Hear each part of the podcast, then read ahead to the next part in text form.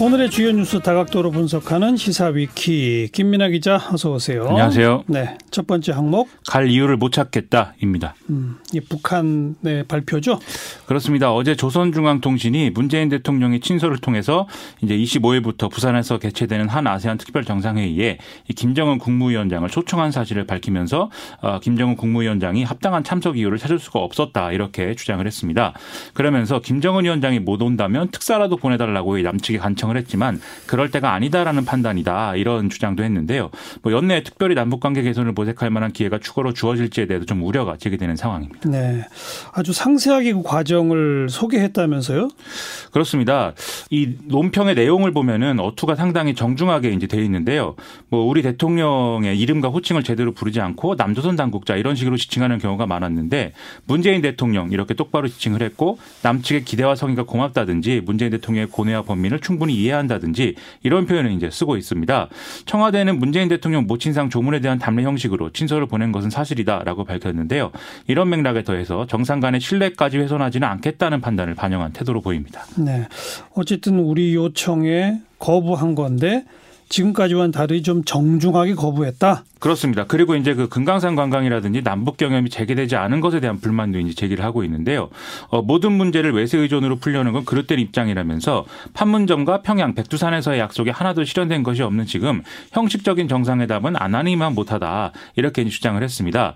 이 대목은 금강산 관광 재개나 개성공단 재가동 등을 미국과의 입장 조율 필요성 등 때문에 우리가 이제 진행하지 못했다 이런 이제 불만을 제기한 걸로 해석이 되는데요. 예. 또 조선중앙통신은 지금 이 순간에도 통일부 장관은 미국으로 국월 행각을 하러 갔다라면서 자주성과 독자성이 없다 이렇게도 비난을 하기 했습니다. 네, 그러니까 부산에 안 오는 이유를 설명하면서 어 무슨 뭐 금강산, 개성 이런 언급을 하나 하나 다 했다. 구체적으로 자기네 속내를 다 밝힌 거네요. 그죠? 그렇습니다. 음. 방금 언급한 김현철 장관 미국 가서 지금 뭐 성과가 좀 있어요? 현지 시각 지난 20일 워싱턴 DC의 싱크탱크 미국 평화연구소에서 열린 포럼에서 기조연설을 했는데 여기서 이제 변화된 조건과 환경을 고려하면서 금강산 관광 재개와 활성화를 적극 추진할 것이다. 이렇게 밝혔고요.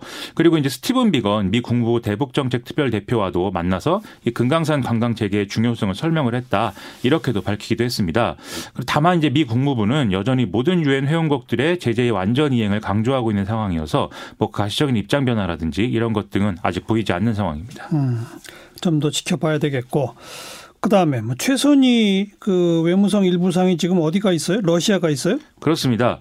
어, 현지 시각 20일에 러시아 방문 중인 최선희 북한 외무성 제1부상이 어, 거기서 이제 그 러시아 관계자들하고 회담을 마치고 나서 뭔가 미국에 전할 메시지가 있느냐라는 기자들의 질문에 대해서 메시지는 따로 없고 이제 핵 문제와 관련한 논의는 앞으로 협상 테이블에서 내려지지 않았나 하는 생각이다. 이렇게 말해서 또 파장이 일고 있습니다. 이 최선희 제1부상은 그러면서 앞으로 미국과 협상을 하려면 미국이 대북적 대치 정책을 모두 철회해야 가능하다. 이렇게도 재차 주장을 했는데요.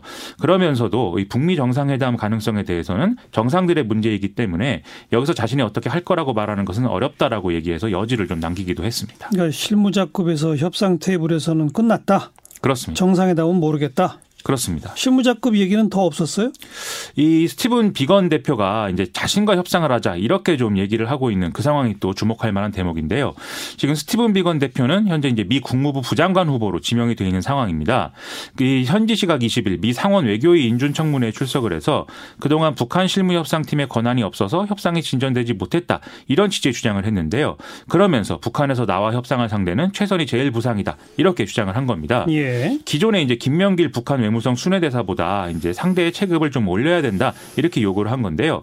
북한은 과거부터도 이런 협상의 급을 맞추는 문제에 굉장히 예민했는데 지금 스티븐 비건 대표가 국무부 부장관으로 이제 한 단계 올라가는 그런 상황이 벌어지면 미국으로서는 이런 요구에 대해서 나름대로 명분을 갖게 되는 셈이 됩니다. 어떻게 되는 거예요? 그러면 연내 실무 협상이 없이 정상회담? 그것도 안 되는 거 아니에요? 그렇죠. 그래서인지 협상 시한에 대해서 이 스티븐 비건 대표가 연말 데드라인이라는 건 북한이 인위적으로 스스로 설정한 것이다. 우리들은 이 데드라인을 갖고 있지 않고 자신이 부장관이 돼도 북한 관련 직무는 수행할 것이다. 이렇게 얘기를 했는데요. 그러면서 또 스티븐 비건 대표는 북한이 다시 도발적 조치를 재개하는 것은 거대한 실수가 될 수 있다. 이런 경고를 하기도 했습니다. 그래서 종합해 보면 내년 초에라도 이제 이 북미 간의 해결의 실마리를 좀 마련을 하는 그런 상황이 될 수도 있고 아니면 이제 교착 국면의 장기화가 되는 것인데 저는 이제 좀 걱정스러운 시선으로 볼 수밖에 없는 상황인 것 같습니다. 뭐 좋은 소식은 없네요. 아직까지는 그런 상황입니다. 시사비키 두 번째 항목은요. 교육의 신뢰를 무너뜨린 죄입니다. 음, 그 시험지 유출 건이죠?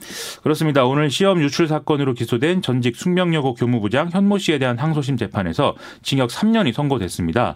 예, 교사가 교육 평가에 대한 국민 신뢰를 무너뜨린 범행을 저질렀다라는 게 재판부의 판단인데요.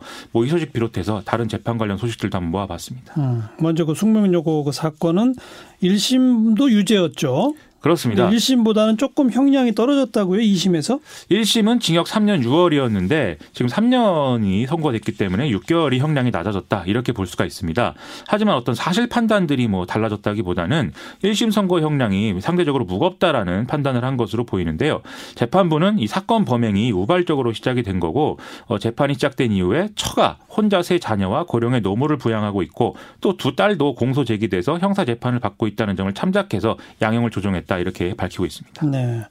사실관계에 대해서는 1심하고 똑같은 판단이겠죠? 뭐예요? 그렇습니다. 항소심 재판부는 시험 유출이 의심되는 기간에 이 현모 씨의 두 딸과 나머지 학생들 간의 성적 변화의 차이가 크다 이렇게 판단을 했는데요. 인문계열과 자연계열에서 각각 1등을 차지한 현모 씨의 두 딸과 당시 2등을 한 학생들의 성적 차이가 2등과 5등의 성적 차이보다도 현격히 컸다 이런 거였습니다. 음, 하지만 노력하면 짧은 시간에도 성적 급상승할 수 있다. 그렇게 반론을 펴왔잖아요. 그렇죠. 이걸 검증하기 위해서 재판부가 서울 대치동, 목동, 중계동에 위치한 10여 개의 여고를 대상으로 사실조회를 진행을 했다고 밝혔습니다. 근데 2015년부터 2017년까지 10개 학교 입학생 중에 이렇게 비슷한 사례는 단 한 건 발견이 됐는데 이것도 1등을 한 건 아니고 2등을 한 사례라고 하거든요. 어. 재판부는 하물며 쌍둥이가 같은 기간에 이렇게 똑같이 성적 향상을 이룬다는 것은 지극히 이례적인 사례로 볼 수밖에 없기 때문에 실력 외의 외부적 요인이 있다는 게 경험칙 상 합리적 추론이다. 이렇게 그렇게 봤다. 있다라고 밝혔습니다. 예. 또 현모 씨의 두 딸이 내신 성적에 비해서 뭐 수학학원 레벨 테스트에서는 좋은 성적을 거두지 못했고 또 메모장에 따로 적어놓은 내용들이 정답을 표시한 걸로 보인다는 등 많은 부분의 간접 사실이 증거에 의해 다 입증된다고 판단했다 이렇게도 밝혔습니다. 네. 또, 또 다른 무슨 재판 소식 아까 한다고 그랬죠? 뭐죠? 이재용 삼성전자 부회장이 파기환 송심 두 번째 공판에 이제 갔는데요. 예. 기자들이 특히 지난번 재판에서 판사가 사회적 역할에 대해서 당부를 했는데 여기에 대해서 어떤 생각을 갖고 있는지 또 준비된 답변이 있는지 이런 것들을 물어봤는데 예. 뭐 별 답변도 없이 그냥 곧바로 법정으로 들어가는 그런 모습 보였습니다. 음. 뭐 여전히 혐의는 부인하고 있는 건가요? 그렇습니다. 이재용 부회장은 정유라 씨에 대한 승마 지원이라든지 이렇게 뇌물로 돼 있는 것들은 자발적으로 이렇게 한 것이 아니라 박근혜 전 대통령의 어떤 질책을 거부할 수 없었기 때문이다. 이 논리를 계속 펴고 있는데요. 반면 이제 특검 측은 이재용 부회장의 이제 승계 작업 관련 사실을 추가로 증명하기 위해서 삼성 바이오로직스 검찰 수사 과정을 입증 자료로 제출하겠다 이렇게 주장을 하고 있는 상황입니다.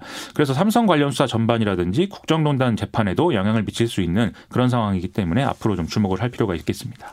여기까지 수고하셨어요. 고맙습니다. 김민아 기자였어요.